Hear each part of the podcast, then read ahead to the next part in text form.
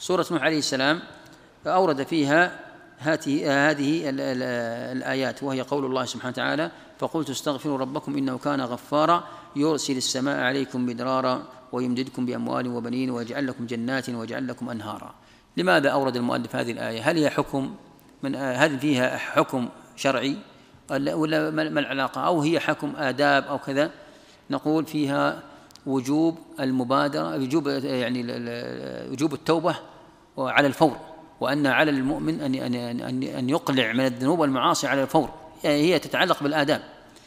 آه، وفيها بيان فضل وثمرة هذا الاستغفار. يعني التوبة والاستغفار من الذنوب والمعاصي لست أنت مخير هل تتوب أو لا تتوب. نقول يجب وتوبوا إلى الله جميعا أيهم على الفور. يجب على المسلمين أن يتوبوا من الذنوب والمعاصي في كل وقت. ما ثمرة هذه هذا هذا هذا العمل. قال يرسل السماء عليكم مدرارا ويمددكم بأموال وبنين ويجعل لكم جنات. كل هذه من ثمرات التوبة آه، فهذه يعني من من من ثمرات التوبة. طيب بعدها سورة المزمل. ذكر فيها الآيات الأول من السورة ثم ذكر الآية الأخيرة. فلا بد أن نجمع بين هذا المقطع الأول والمقطع الأخير. وكل آه، وكلا المقطعين آه، في مشروعية قيام مشروعية صلاة الليل وقيام الليل ومقداره على من يجب. ومقداره على من يجب. ذكر في الآية الأولى هو وجوب القيام وأنه يجب على الأمة على يعني الله عز وجل خاطب نبيه محمد والمؤمنين معه. قم الليل إلا قليلا ويدخل فيه أمته لأن إذا كان الخطاب للنبي صلى الله عليه وسلم وليس خاصا فيه فإن الأمة داخلة معه. ولذلك جاء في حديث عائشة في صحيح مسلم أن أن النبي صلى الله عليه وسلم قام حولا كاملا وقام أصحابه وجوبا.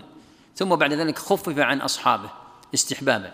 فالآية الأولى في وجوب قيام الليل للنبي صلى الله عليه وسلم في حق النبي وفي حق صحابته ومقداره أن يقوم نصف الليل أو ينقص من نصفه قليلا أو يزيد على النصف قليلا. أما في الآية الأخيرة فإن الله ذكر أن الله خفف عنهم. ورفع كما جاء في حديث عائشة أنها أنها بقيت حولا كاملا والمسلمون يقومون وجوبا ثم بعد ذلك خفف الله ورفع عنهم هذا الوجوب وبقي الوجوب في حق النبي صلى الله عليه وسلم. بقي وجوب قيام الليل في حق النبي صلى الله عليه وسلم كما تجب عليه الصلوات الخمس يجب عليه قيام الليل. أما أمته وأصحابه وأتباعه فإنهم يجب عليهم الصلوات الخمس وأما صيام الليل فإنه مستحب في حقهم.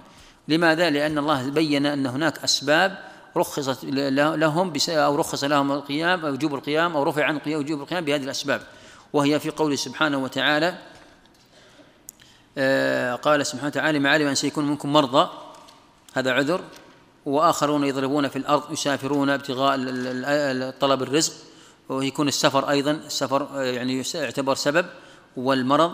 وآخرون يقاتلون الجهاد أيضا سبب. فلذلك خفف الله عنهم قال فاقرأوا ما تيسر منه وقوموا الليل قياما مشروعا ليس واجبا عليكم.